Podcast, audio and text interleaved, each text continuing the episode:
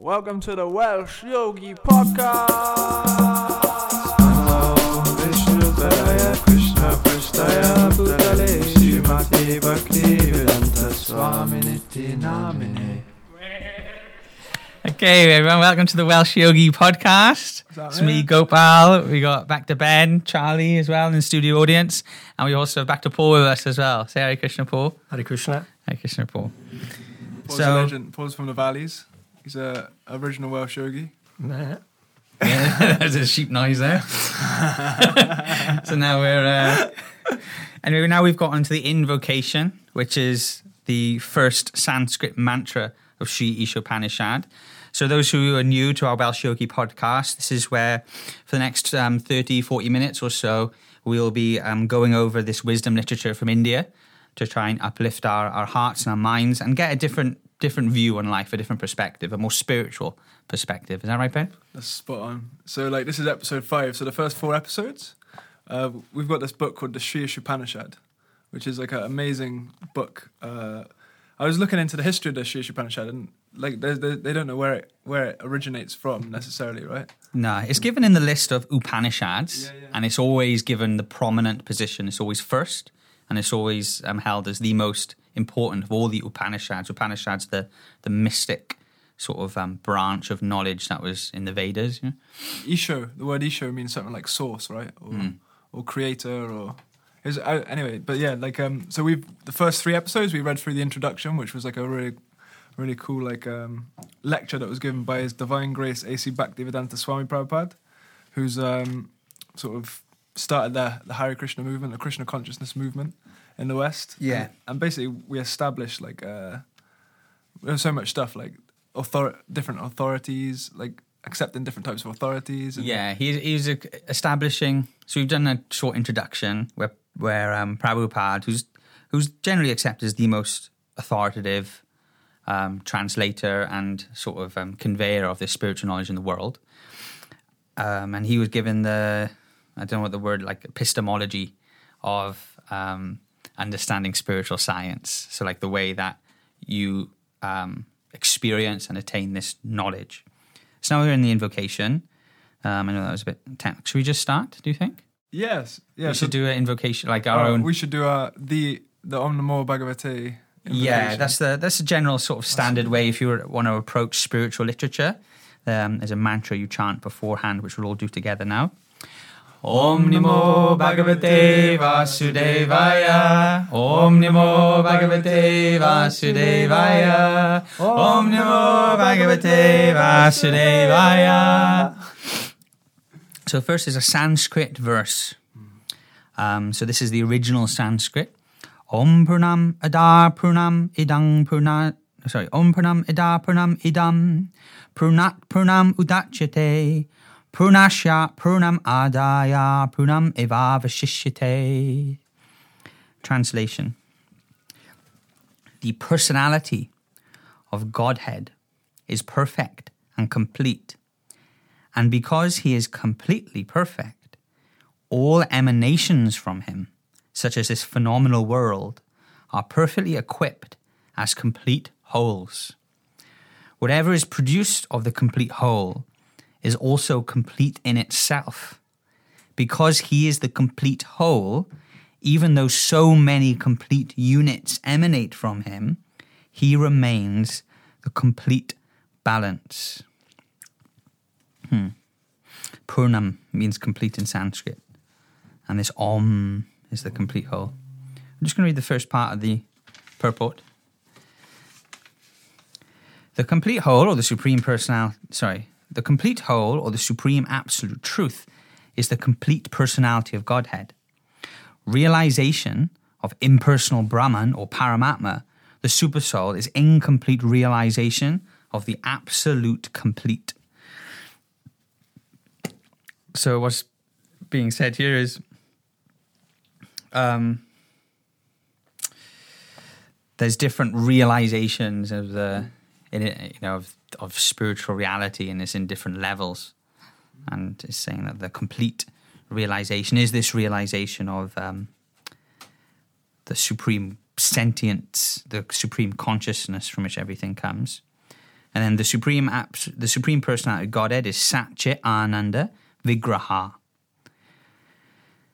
So realization of impersonal Brahman is realization of his Sat feature, or his aspect of eternity, and Paramatma realization is realization of his Sat and Chit features, his aspects of eternity and knowledge.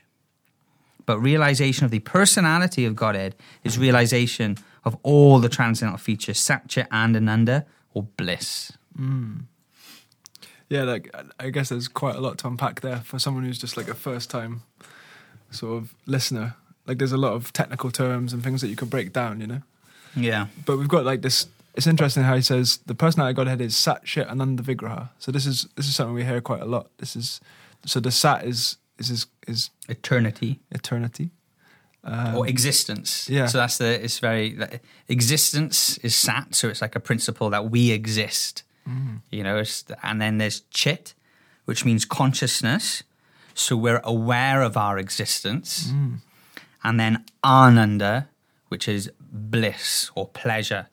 So these are the fundamental spiritual principles of reality that ultimately stem from the source of everything. Yeah. So these these are the basics. So we exist. Ex- there is existence. There's awareness of that existence or consciousness. And then there's Ananda or pleasure, um, spiritual pleasure, so which can be um, distorted when we're in this material world. Yeah. So it's very interesting. So it's not just, you know, so it's the base, like material, you're not just matter, because that's, okay, that exists, but there's an awareness of matter.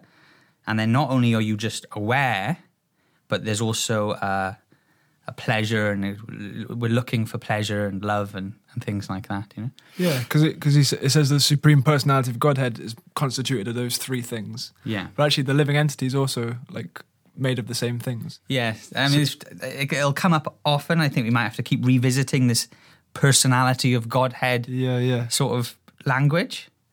So personality of God, so Godhead comes from the German word Godheit, as we explained before. Yeah, last week. Yeah. Which basically means the whole reality of everything. Everything, you know, like everything is meant the to be complete, contained. They're talking about the, com- yeah. the, like the complete, so everything. And if you're dealing with everything, you can't put aside consciousness. Mm. So therefore, included in everything is consciousness. So therefore, when you're talking about everything, you're talking about a personality as well of God, of the Godhead. Mm. You know what I mean? So it's like you can't you can't say um, everything and then discount consciousness. Mm. It has to be included. So therefore, you've got the personality of Godhead, which has these three principles: existence, awareness, and ananda or pleasure and love. Yeah. And it, so previously in this purport also Prabhupada said that realization of impersonal Brahman or Paramatma, the Supersoul, is is uh, incomplete realization of mm. that. So like there's different ways of of um, like of understanding this yeah, there's different, this Godhead. There's different levels, there's different uh-huh. tiers, you know.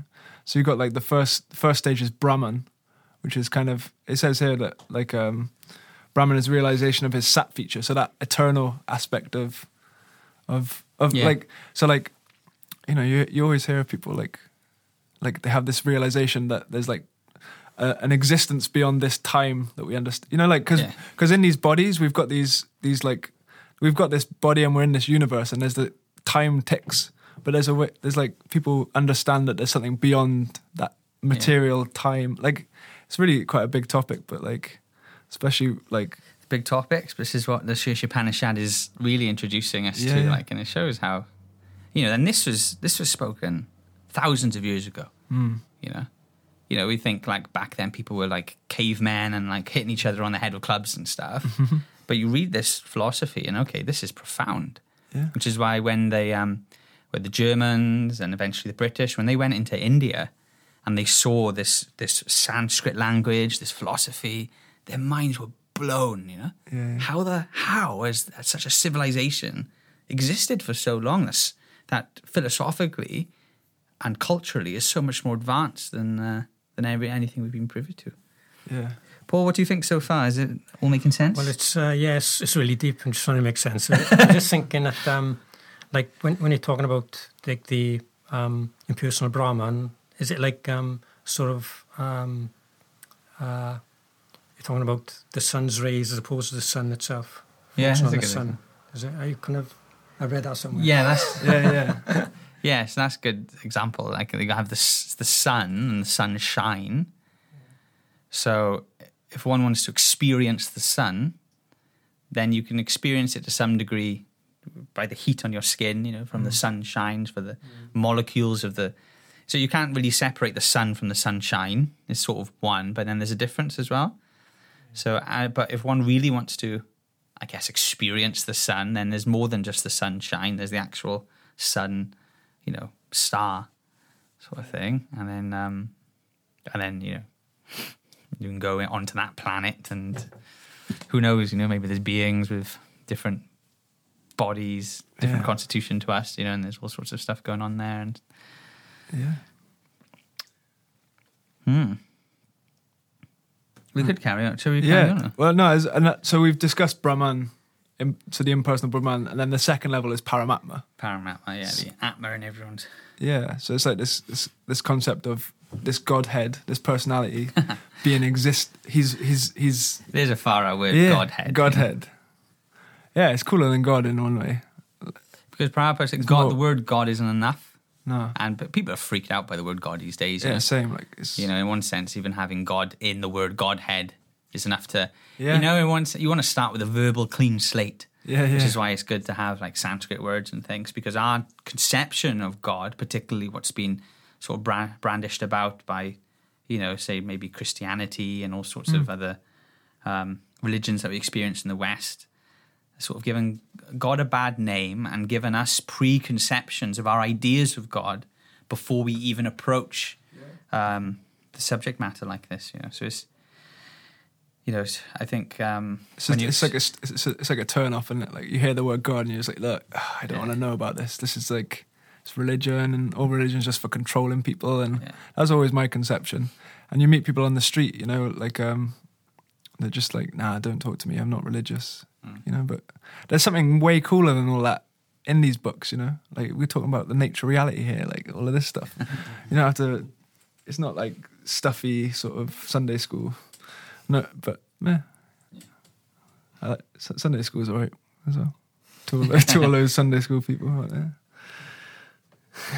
Yeah, it's just, and it's, you know, if we can get rid of these misconceptions about a, a God character in the sky with a beard, you know, th- th- hurling like thunderbolts at people, yeah, and really deeply understand what's presented in this Sri Ishopanishad and the Bhagavad Gita is this idea of the like the Sat-Chit-Ananda principle.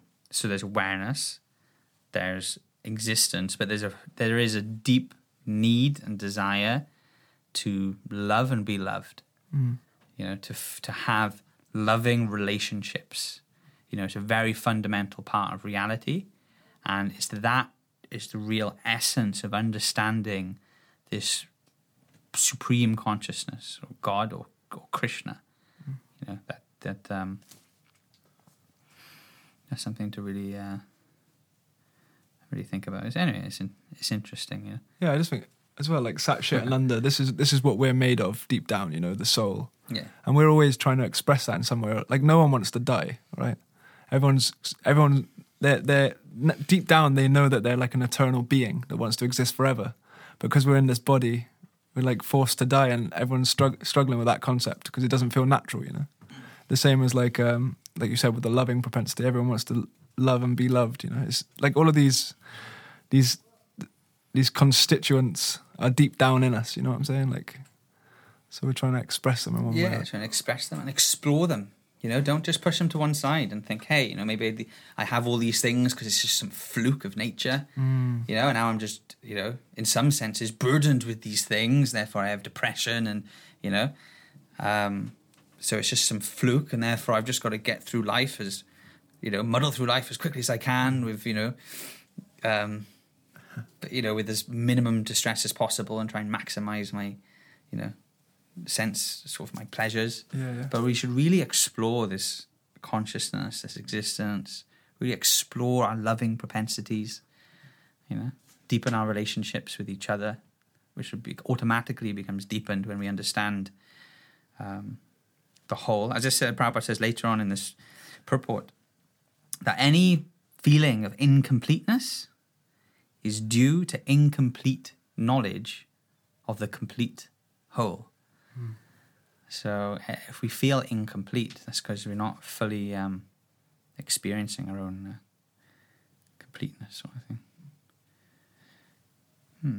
Yeah, because that, cause that, that deep down aspect of ourself is complete, you know? Who we who we are deep down is is already a complete.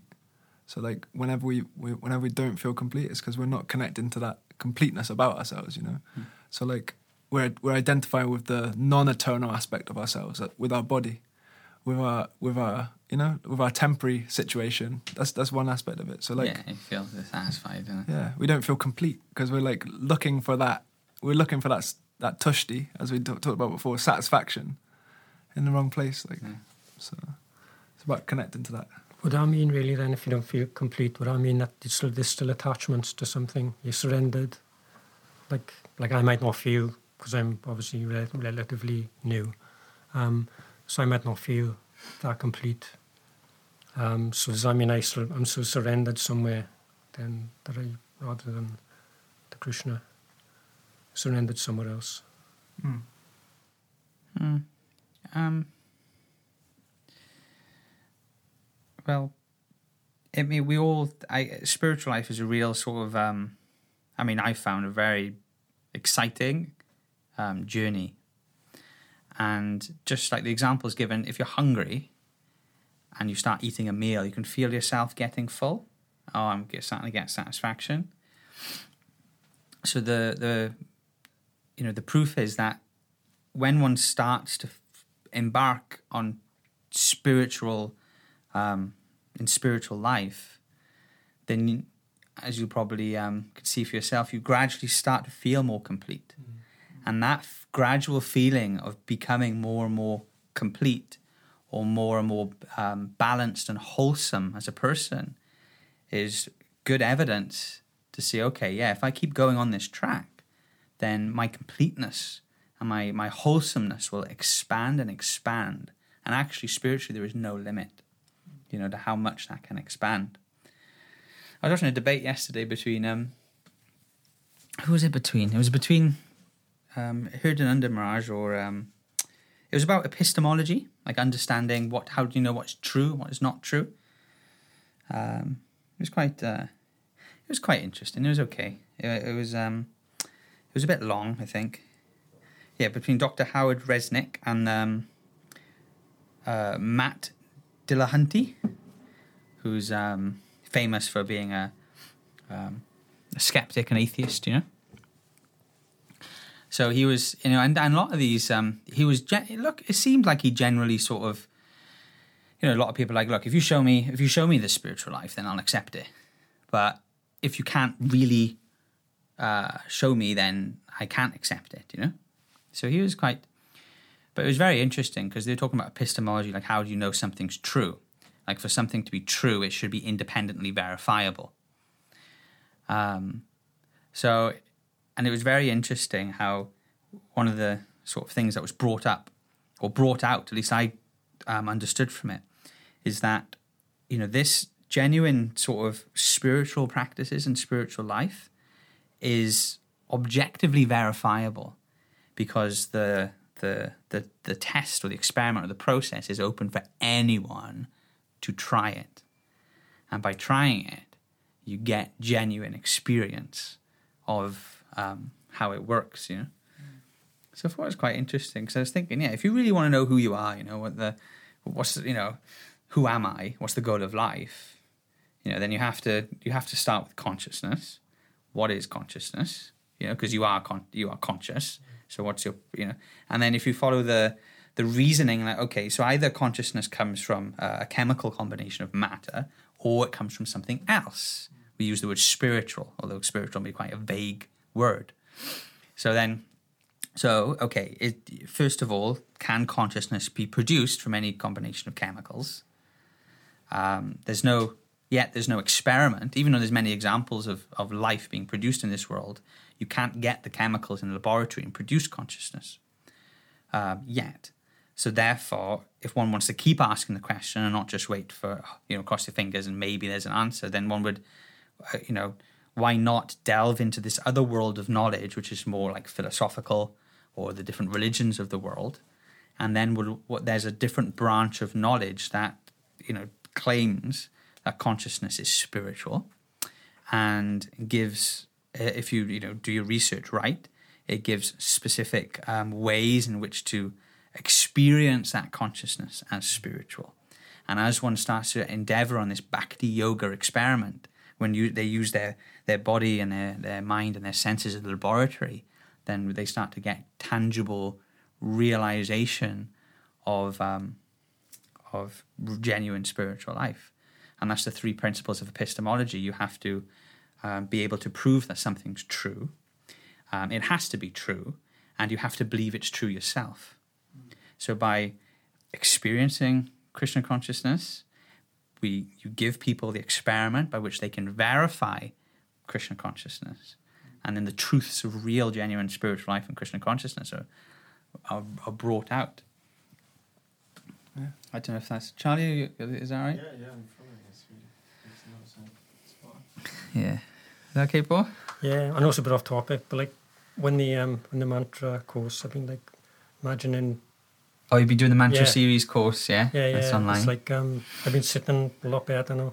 I think oh, like, yeah. Like using, like, um, like, um, like someone's pulling up on your head in a string and moving. Oh, because you've been doing your homework. homework. Doing homework. Yeah, yeah, yeah. yeah. yeah Aligning your body, mind, and soul. Yeah, yeah, yeah it helps. You know, that's that's the, you know, and I was speaking to someone this, like, um, about this the other day. They were asking about yoga. And in the Bhagavad Gita, it talks about yoga, how to sit up straight, align the... But the whole point of yoga and having good posture and, you know, being able is because the yogis of ancient India would practice this yoga in order to sit properly. So it was easier for them to control their mind. Like pranayama, to breathe, to control your breathing is purely so one can help focus their mind. So these days, the, the, all the actual meditation side or the real purpose of yoga is lost in all of the... Um, actual stretches. Yeah, yeah. And some one yoga teacher was telling me that actually all the yoga that's practiced in the yoga schools today is actually all um, concocted from Germany. So the Germans went to India, got some of this yoga, but then over time it just all um, morphed.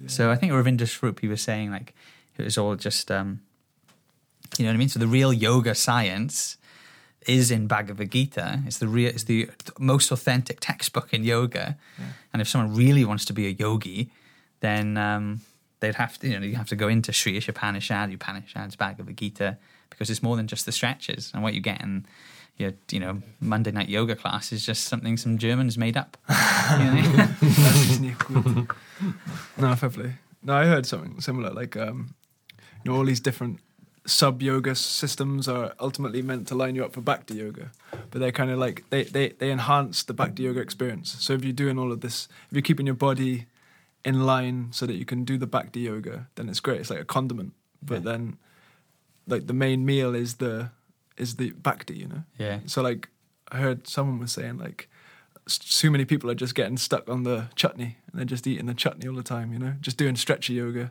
just getting lost in that, but... Yeah, it's about the the Bhakti at the top. Yeah, I mean, we probably don't have time to go in. Uh, at some point, we'll delve deep into the the whole yoga ladder that's presented in the Bhagavad Gita, because mm. Bhakti Yoga is that alignment of the, like we said, that loving propensity, really aligning the the heart and one's consciousness w- with in love with the um, supreme conscious and all the energies around the world and seeing the world in a spiritual perspective. Um, that's Bhakti. And then all the other types of yogas, like there's Ashtanga yoga, Jnana yoga, Karma yoga, they're all in order to cultivate this mentality mm. that um, I'm actually spiritually um, a loving servant of every every living being spiritually. Mm. And the heart should be so selfless that one doesn't want anything for themselves and just wants to love, care for, and uplift everyone else. Mm. And the yoga system is br- to bring one to this consciousness that you know, real, you fall in love with every living being because you're part of Krishna. And that's like our real position, isn't it? To be, to be in that servant servant position. Like yeah. like we were talking about earlier about how like we have these, we want to live forever, but we have a temporary body. But we get we get reflections of that servant propensity. Like, you know, like it's always better to cook a meal for someone else than to cook for yourself, right? Everyone kind of gets that feeling. Like yeah. when you cook it for yourself, it's kind of okay, this is nice. But you always put more effort in when you're cooking for someone. Yeah, if you cook for other people, because you're expanding your loving, your yeah. loving relationships. You know, so what better way to expand loving relationships with all living beings and to contact that? You know, really be in, in yoga, in union with the source of mm. everything. If you love, if you love the source, then you can love every every being. And like they give the example, you water the root of a tree, mm-hmm. you nourish all the branches and the leaves of a tree. But if you try and water each individual leaf, yeah. you know, it doesn't work. You need to water the root. So similarly, if this loving propensity is flowing towards the the source of existence, which is what you,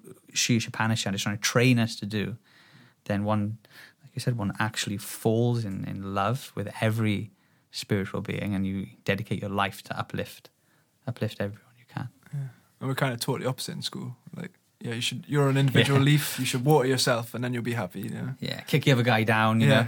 try and try and get to the top. Yeah, at all costs. That's the thing. You have a choice. You know, there's it's so competitive to be the best. You know, everyone that, that it's such a competitive field. Yeah. You know what I mean? Better go into the field of trying to uplift everyone else. Mm. You know, because not many people are doing that. So there's a lot of opportunity to be that kind of person. You know. But the the whole the avenue of trying to, you know, step on the other guy's head to lift yourself up the ladder, you know, that's that's a crowded crowded atmosphere. You know? Yeah, that's where I come from as well. I'm like my natural propensity is just to like try and be the best at everything in the world and crush the, you know, crush the opposition. I'm gonna crush. I'm gonna destroy. I'm gonna win. But like this is what as I've started this path, this this sort of spiritual path. Like I've started letting go of that crushing, domineering mentality, mm-hmm. and it's, it's such a weight off your shoulders. Like it's just like. It doesn't need to. It do, you don't actually need to win. Yeah. You just you just need to like do the best you can. You don't have to. You do you know think I mean? It's because of fear? Sometimes I think it's because of fear that we think. Yeah. You know. It's like insecure. Because we're so yeah insecure, vulnerable. Yeah. Perhaps we think yeah if I don't, you know, I, I'm not worth anything. If everyone else is better than me at stuff, yeah. then um, who? What am I worth? You know, because we have no idea of our true worth. As like spiritual beings, we try and measure, we measure ourselves up against everyone else. Mm. It's really, uh, so therefore we're only worth something if we can beat everyone else, and then that's the whole like... Yeah, it's like, because uh, yeah, I guess we, we are we are all quite vulnerable, really. Oh yeah. Like, but if you if you can focus externally on like external factors, then you don't have to look at that squidgy jelly baby that's inside you, you know what I mean? Like, yeah. which is, but, but actually it's it's kind of nice to...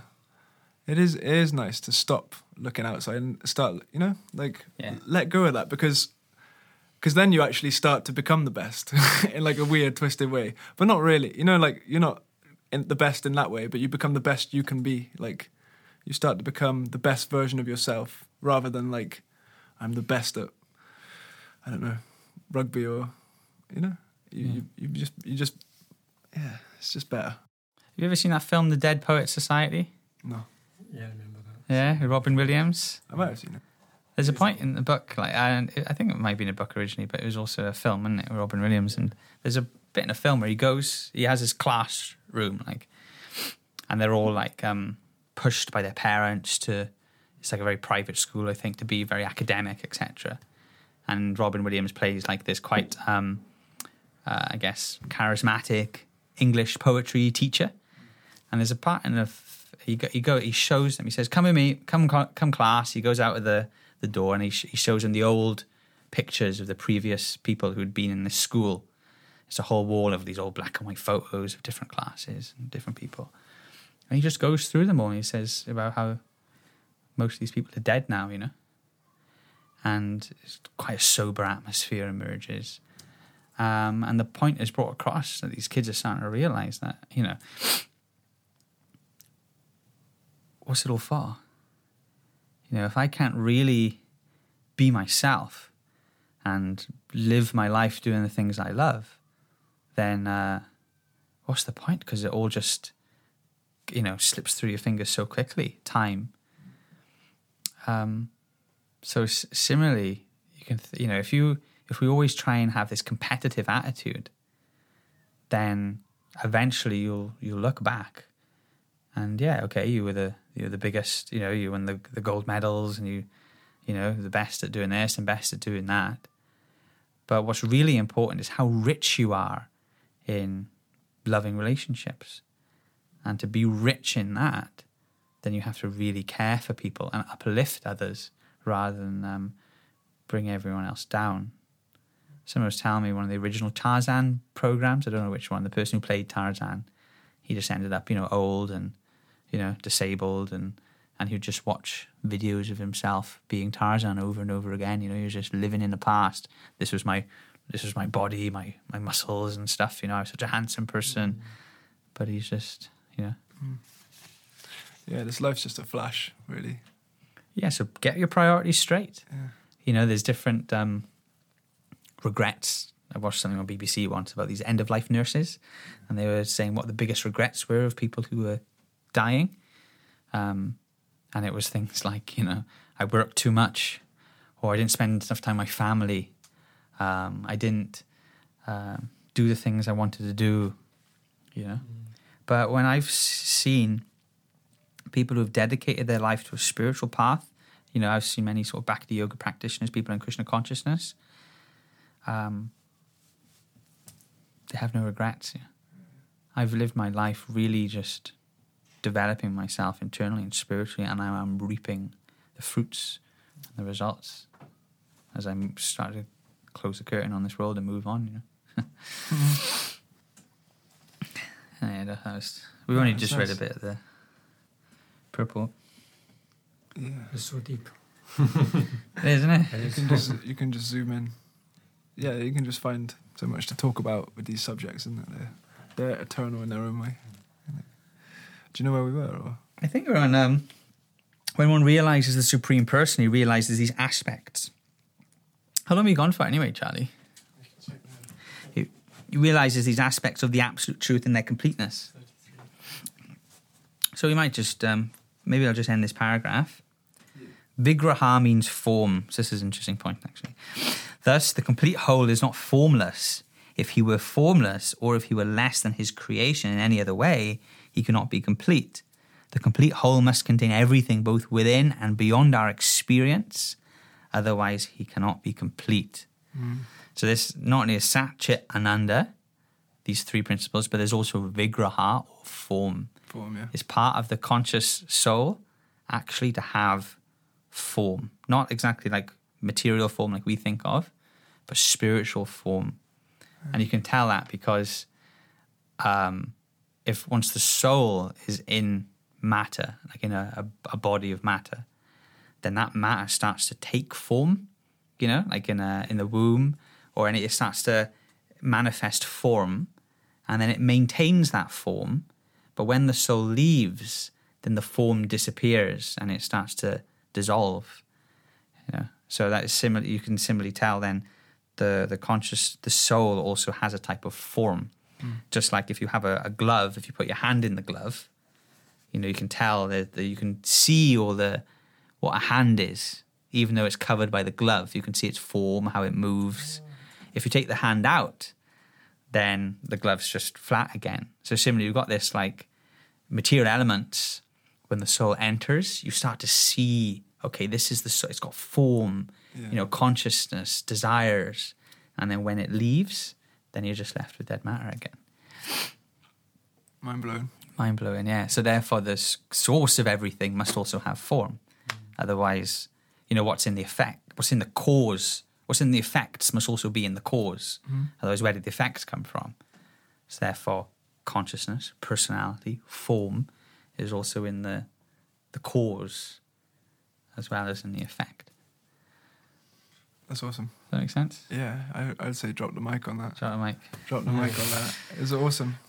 Oh, yeah. A wonderful episode. What was this, episode five? Episode five, yeah. Hopefully by episode six, I'll let you know how the uh, Alexander Technique goes. And yeah, uh, yeah.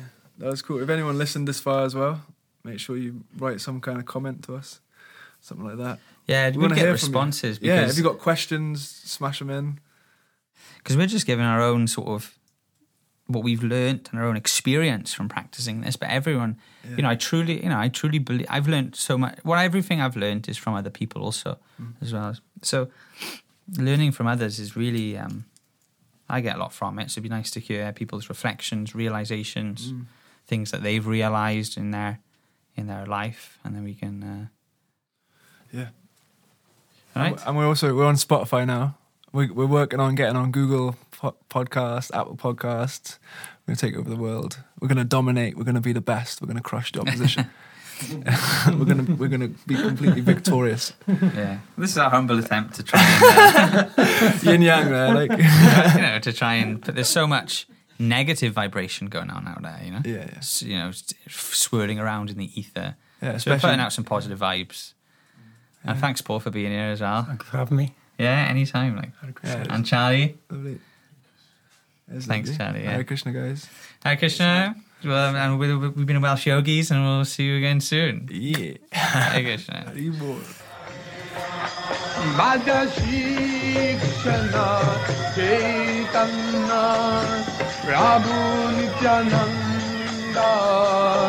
Shri Advaita Gadhar Shiva Sadhi Golmakar Shri Advaita